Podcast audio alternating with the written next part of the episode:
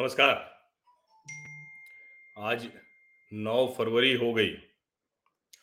पहले चरण का चुनाव अब कल ही होना है। और पहले चरण के चुनाव के एक दिन पहले, यानी आज 9 तारीख है तो 8 तारीख को भारतीय जनता पार्टी और समाजवादी पार्टी, भारतीय जनता पार्टी का संकल्प पत्र पहले आना था, लेकिन चूँकि लता मंगेशकर जी का दुखद निधन हुआ तो भारतीय जनता पार्टी ने अपने सारे कार्यक्रम रद्द कर दिए। और उसमें ये संकल्प पत्र का भी कार्यक्रम था, उसको भी रद्द कर दिया। और चूँकि समाजवादी पार्टी ने कहा था कि हमें उनके बाद ही अपना जो घोषणा पत्र है, जिसको वचन पत्र कह रहे हैं, वो जारी करना है। तो जब भारतीय जनता पार्टी ने जारी कर दिया तो उसके बाद फिर समाजवादी पार्टी ने भी अपना वचन पत्र जारी किया। अब सवाल यह है कि क्या संकल्प पत्र से योगी आदित्यनाथ दोबारा आएँगे? या फिर अखिलेश यादव के वचन पत्र पर उत्तर प्रदेश के लोगों को भरोसा होगा?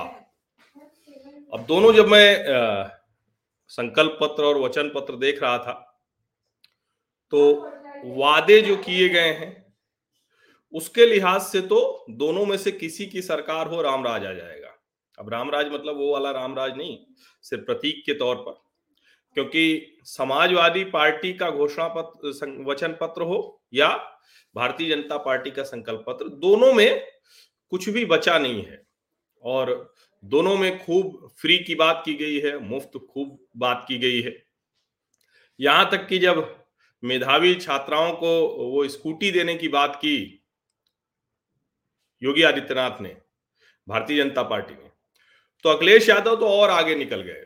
वो कहने लगे कि बाइक वालों को पेट्रोल दे देंगे एक लीटर महीने का फ्री, जो दूसरे लोग हैं उनको भी कुछ कुछ कुछ कुछ दे देंगे। और बड़ा ज़बरदस्त मतलब मुफ़्त के मामले में दोनों में मुकाबला है। भारतीय जनता पार्टी ने भी कहा कि किसानों को मुफ़्त बिजली देंगे। अब सवाल यह है कि जब इतना कुछ है तो उसके बीच में जनता तय कैसे करेगी? अब समाजवादी पार्टी कह रही है कि गन्ना किसानों का भुगतान पंद्रह दिनों में कर दिया जाएगा। कुछ इसी तरह की बात भारतीय जनता पार्टी ने भी कही थी। कहा, चार साल में सभी किसानों को कर्ज मुक्त कर दिया जाएगा, समाजवादी पार्टी कह रही है। तो भारतीय जनता पार्टी कह रही कि हमने तो कर्ज मुक्त कर दिया था। और भी बहुत सी चीज़ें हैं, मुफ़्त में दो बोरी खाद, डीएपी, यूरिया की पाँच बोरी मैंने बताया है, एक लीटर पेट्रोल, ऑटो चालकों को हर महीने तीन लीटर पेट्रोल या छह किलो सीएनजी मतलब बड़ा विचित्र सा है। और आगे वो जाते हैं तो कहते हैं सभी फ़सलों के लिए एमएसपी प्रदान की जाएगी और गन्ना किसानों को पंद्रह दिन के भीतर भुगतान। पंद्रह दिन दिन के भीतर भुगतान तो ठीक है कि आप चीनी मिलों पर दबाव बनाएँगे, कोई सरकार तो देती नहीं। लेकिन जो एमएसपी सभी फ़सलों पर कही है, ये पूरी तरह से अव्यवहारिक है, झूठा वादा है, क्योंकि अभी भी जो एमएसपी होती है वो कोई राज्य सरकार तो देती ही नहीं। तो समाजवादी पार्टी ने विशुद्ध झूठा वादा किया है। वो एकदम से जिसको कहते हैं ना कि कहीं इसमें कोई आधार नहीं है। और जब किसानों की सिंचाई के लिए मुफ़्त बिजली, ब्याज मुक्त लोन और बीमा पेंशन तो लगभग यही भारतीय जनता पार्टी भी कह रही। लेकिन इस सब के बीच में जो मैंने कहा कि आखिर कैसे करेंगे, कैसे जनता कैसे तय करेगी? अब पहले समाजवादी पार्टी के कुछ और जो वचन पत्र में है, उसको मैं बता दूँ। उसके बाद फिर बात करता हूँ। अब सभी बीपीएल परिवारों को हर साल दो एलपीजी सिलेंडर मुफ़्त। महिला सशक्तिकरण के लिए उन्होंने कहा तैतीस परसेंट आरक्षण देंगे सरकारी नौकरी में। वुमेन पावर लाइन दस नब्बे को मज़बूत किया जाएगा। ईमेल व्हाट्सएप से एफआईआर हो जाएगी। लड़कियों की शिक्षा को केजी से पीजी तक मुफ़्त। बारहवीं पास करने पर लड़कियों को तीन लाख साठ हज़ार की राशि दी जाएगी। अब ये ऐसी चीज़ें हैं कि जो किसको किस तरह से मिलती हैं, ये समझना मुश्किल होता है। समाजवादी पेंशन योजना फिर शुरू किया जाएगा। तो ये पेंशन योजना तो समझ में आया, पुरानी वाली होती थी, लेकिन समाजवादी पेंशन मतलब वही है कि ये अलग तरीके से शब्दों का एक जाल भर है। बीपीएल अट्ठारह हज़ार रुपए की पेंशन जरूरतमंद महिलाओं और बीपीएल परिवारों को हर साल एक करोड़ परिवारों तक लाभ देने की बात कर रहे हैं। समाजवादी कैंटीन और किराना स्टोर आज तक कहीं सफल नहीं हुआ है। इंदिरा कैंटीन से लेके जाने क्या क्या हुआ, कहीं ये सफल नहीं हुआ है। सभी गाँवों और कस्बों में एक साल के भीतर सीसीटीवी कैमरा और ड्रोन सर्विलांस व्यवस्था, सभी गाँवों कस्बों में। हर ज़िले में मॉडल स्कूल की स्थापना, यूनिवर्सिटी में सीटों को दोगुना, बारहवीं पास सभी छात्रों को लैपटॉप दिया जाएगा। अब ये लुभावने हैं। इन वादों पर अगर जाए तो लगता है कि हाँ ये तो ऐसे वादे हैं जिस पर जब वचन पत्र में है तो कोई भी वोट दे देगा। लेकिन फिर भारतीय जनता पार्टी का, और भारतीय जनता पार्टी ने कुछ तुलना भी करके दिखाई है। उनका है, भाजपा ने करके दिखाया। 2017 से पहले किसानों की कर्ज माफ़ी शून्य, छत्तीस हज़ार करोड़ से छियालीस लाख किसानों की कर्ज माफ़ी सत्रह के बाद। किसानों की मदद शून्य सत्रह से पहले, सत्रह के बाद ढाई करोड़ किसानों को छह हज़ार रुपए वार्षिक मदद, नब्बे हज़ार करोड़ गन्ना मूल्य का भुगतान सत्रह से पहले, और सत्रह के बाद एक लाख सत्तावन हज़ार करोड़। कह रहे हैं कि यूपी देश में सबसे ज़्यादा गन्ना भुगतान वाला है। हालाँकि सबसे ज़्यादा गन्ना यहाँ होता भी है। महिलाओं को मिला सुरक्षित वातावरण, क्योंकि वो कानून व्यवस्था की बात करते हैं। तो यहाँ बताया कि क्या क्या किया वातावरण बनाया वीरांगना अवंती बाई लोधी, वीरांगना उदा देवी और वीरांगना झलकारी बाई महिला बटालियन का गठन किया। मुफ़्त गैस शून्य। पहले से दिया एक करोड़ सड़सठ लाख महिलाओं को मुफ़्त गैस कनेक्शन, जो उज्ज्वला की बात की जाती है। और इसके अलावा बहुत सी ऐसी चीज़ें हैं। और उसमें एक बड़ी जिसको कहते हैं ना कि सीधे लगने वाली बात है कि भ्रष्टाचार में यूपी नंबर वन था, माफियाओं का राज था। अभी प्रदेश भ्रष्टाचार मुक्त शासन है। माफियाओं की एक हज़ार आठ सौ छियासठ one eight six six crore rupees की अवैध संपत्तियाँ जब अब ये सबको याद है, योगी जी का बुलडोजर चलेगा ऐसे इस तरह से। हुआ वो चीज़। सत्रह के पहले दो एक्सप्रेसवे, दो एयरपोर्ट और सत्रह के बाद पाँच एक्सप्रेसवे और पाँच इंटरनेशनल एयरपोर्ट वाला पहला प्रदेश। सच है ये। इसमें कहीं कोई जरा सा भी तथ्यों के साथ खिलवाड़ नहीं है। और शौचालय निर्माण शून्य, वो तो सच है। और बाद में क्या हुआ? दो करोड़ इकसठ लाख शौचालय स्वच्छ भारत में यूपी नंबर वन। अब ये जब भारतीय जनता पार्टी कहती है, और भाजपा का है यूपी नंबर वन का संकल्प है, और उन्होंने भी कृषि के लिए बहुत कुछ कहा है सिंचाई फ्री की बात की है। लेकिन उसके साथ अगर हम देखें तो किसानों को मज़बूत करने की बात ज़्यादा की है। इसमें लिखा हुआ है कि हम पाँच वर्षों सरकार द्वारा न्यूनतम समर्थन मूल्य पर गेहूँ, धान की खरीद वो और मज़बूत करेंगे। ठीक है, वो उसमें कोई दिक्कत नहीं, वो हो ही रही चौदह दिन के अंदर गन्ना किसानों को भुगतान प्राप्त हो और अगर नहीं हुआ तो उस पर मिलों से ब्याज वसूल करके गन्ना किसानों को ब्याज समेत भुगतान किया जाएगा। एक और अच्छी चीज़ इसमें है कि किसानों के लिए जो कह रहे हैं कि एक हज़ार करोड़ की लागत से नंद बाबा दुग्ध मिशन के अंतर्गत दुग्ध उत्पादन में अग्रणी राज्य बनाए रखेंगे। गाँव में दुग्ध सहकारी समितियाँ, ये सारी चीज़ें। लेकिन इसमें एक बड़ी रोचक बात है, जो कृषि कानून भले नहीं लागू हो पाए, सरकार कह रही है कि पच्चीस हज़ार करोड़ की लागत के साथ सरदार वल्लभ भाई पटेल एग्री इंफ्रास्ट्रक्चर मिशन बनाकर प्रदेश भर में छटाई ग्रेडिंग यानी cleaning grading unit cold chain chambers गोदाम प्रोसेसिंग सेंटर वगैरह का निर्माण करेंगे। और एक हज़ार करोड़ आलू टमाटर प्याज जैसी फ़सलों का न्यूनतम मूल्य सुनिश्चित करने के लिए भामाशाह भाव स्थिरता योजना और पाँच हज़ार करोड़ की लागत के साथ गन्ना मिल नवीकरण। अब ये सब चीज़ें ऐसी हैं जो इस सरकार में होता दिखा है हुआ है बहुत सी ऐसी चीज़ें हैं जो हुई हैं। अब जैसे तीन आ, महिला बटालियन बनाई और अब वो छे करेंगे उसको। इसी तरह से जब वो कहते हैं कि सीसीटीवी कैमरे लगाएँगे और सारी चीज़ें तो गाँव में नहीं कह रहे हैं, वो कह रहे हैं सभी सार्वजनिक स्थानों और शैक्षणिक संस्थानों के आसपास, जो जिसको कहते हैं छेड़खानी और दूसरी चीज़ों से लड़कियों को, छात्राओं को बचाने के लिए, सुरक्षित रखने के लिए। छह मेगा फ़ूड पार्क। अब ये जो बेसिक किसानों के लिए इंफ्रास्ट्रक्चर और मेगा फ़ूड पार्क, यानी एक दूसरे को सपोर्ट करता है। अगर खेती किसानी के लिहाज से देखेंगे तो व्यवहारिक और जो योगी सरकार ने किया, उसके आगे की बात की। जबकि समाजवादी पार्टी का जो वचन पत्र है, वो हड़बड़ी में इस तरह तैयार किया दिखता है कि जिसमें ठीक है, जो कुछ भाजपा में है, उससे थोड़ा आगे कर दें। और जब मिशन प्राकृतिक खेती वाला है तो वो भी कहा गया गाँव में खेती बढ़ाएँगे, जो बजट को ही आगे बढ़ाता है। इसमें निषाद राज बोट सब्सिडी योजना शुरू करेंगे। मछुआरों को एक लाख रुपए तक की नाव पर 40 परसेंट सब्सिडी। यानी एक लाख की नाव है तो साठ हज़ार की मिलेगी। मछली बीज उत्पादन यूनिट स्थापित करने के लिए 25 प्रतिशत तक की सब्सिडी। अल्ट्रा मॉडल मत्स्य मंडी, जो सेल्फ हेल्प ग्रुप है, एक करोड़ महिलाओं को आत्मनिर्भर बनाएँगे, एक लाख रुपए तक ऋण न्यूनतम दर पर। ऐसी कई चीज़ें हैं जो इसमें लगता है कि भारतीय जनता पार्टी ने बहुत सलीके से अपना घोषणा पत्र बनाया लोक सेवा आयोग सहित सभी सरकारी नौकरियों में महिलाओं की संख्या को दोगुना करेंगे अब ठीक है, अगर ज़्यादा नौकरियाँ दें तो अच्छा है, तैतीस प्रतिशत आरक्षण की उधर बात है। जो कन्या, मुख्यमंत्री कन्या सुमंगल योजना है, पंद्रह हज़ार से बढ़ाकर पच्चीस हज़ार। ऐसे ही विवाह के लिए और बहुत सी चीज़ें हैं। अब दो सिलेंडर वो भी देने की बात कर रहे हैं। लेकिन यहाँ क्या कहा गया है?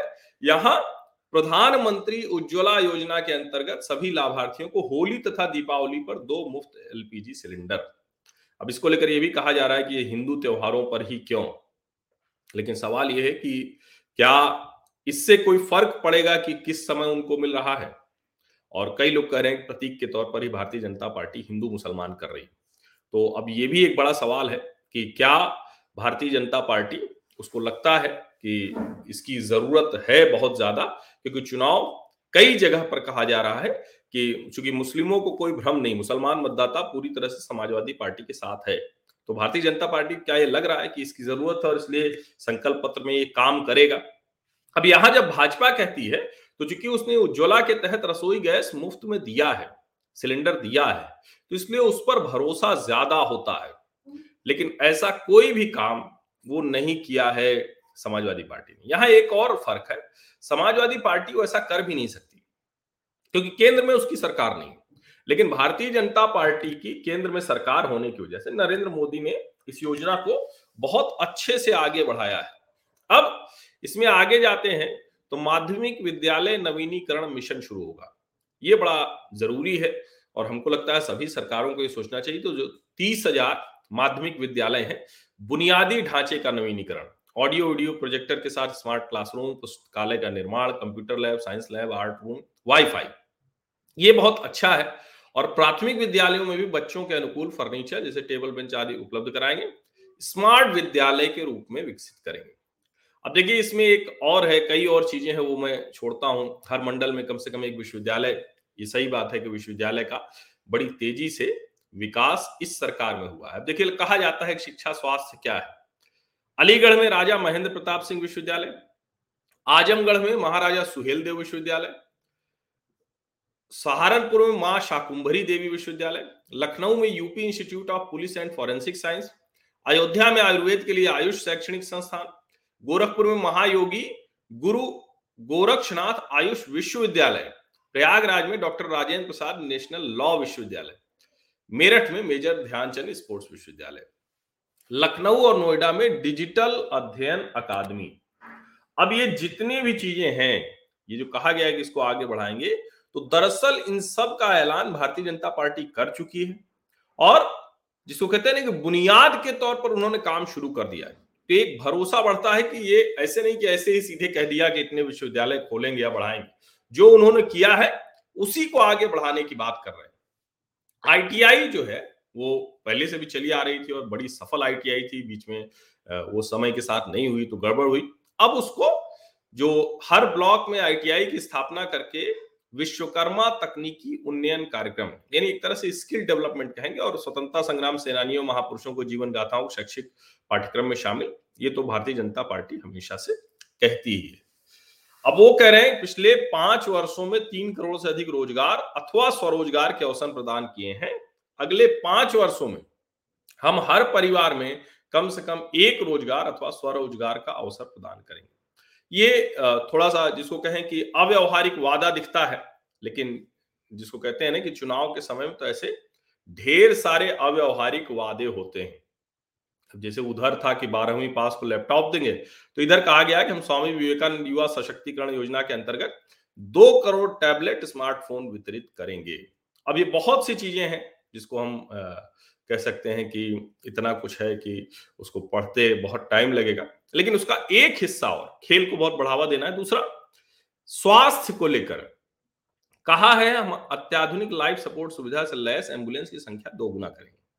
प्रत्येक ज़िले में डायलिसिस केंद्र स्थापित करेंगे। अब किडनी रोगियों के लिए। अब ये जो है, चूँकि नरेंद्र मोदी के भी उसमें ये शामिल है एमबीबीएस जैसे मेडिकल पाठ्यक्रमों के लिए सीटों की संख्या को दोगुना करेंगे।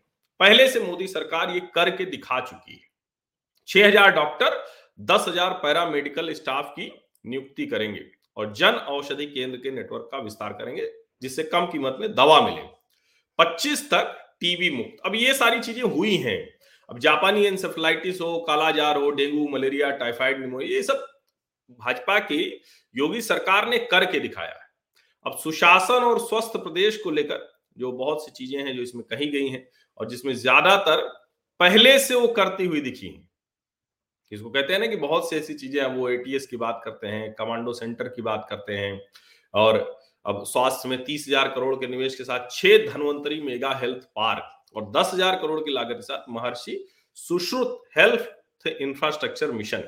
तो ऐसी बहुत सी चीज़ें हैं जो उसमें दिखती हैं। अच्छा देखिए ये जो डिफेंस कॉरिडोर है, बुंदेलखंड का, ये general Bipin Rawat defence industrial corridor होगा। अभी ऑलरेडी इस पर काम चल रहा है। उसको समय से पूरा करेंगे और समय से नहीं रिकॉर्ड समय से पूरा करेंगे।